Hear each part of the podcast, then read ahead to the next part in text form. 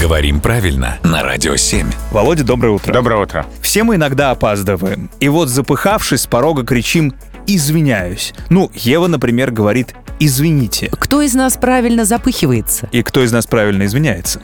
А по поводу слова «извиняюсь» есть такое распространенное заблуждение, что так говорить нельзя, потому что будто бы вот это «с», оно э, выражает направленность действия на себя. То есть «извиняюсь» — это значит «извиняю себя».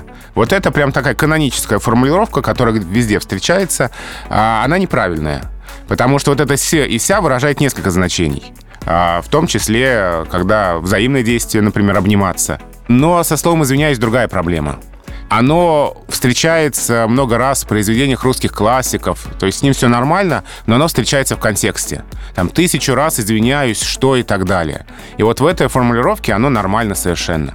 Но когда оно без всех других слов, просто такое брошенное на ходу, извиняюсь, оно вот не выражает полного раскаяния. А если говорить «извиняюсь» и бросаться в ноги? Тогда сработает. Тогда Пробовал? сработает, да. Пробовал. Я в Да. следующий раз попробую. Давай так. Значит, Ева, ты будешь говорить «извините», а я буду говорить «извиняюсь» и И бросаться, в ноги. А при этом мы опаздывать будем вдвоем. Но зато у меня будет физическая нагрузка, и я приду в форму. ну, если без таких упражнений... Ну, грязно на улице, да. Э, то все-таки лучше говорить «извините». Извините или прошу прощения, вот так вот лучше. А Извиняюсь, это только с бросанием в ноги. Хорошо. Спасибо, Володя.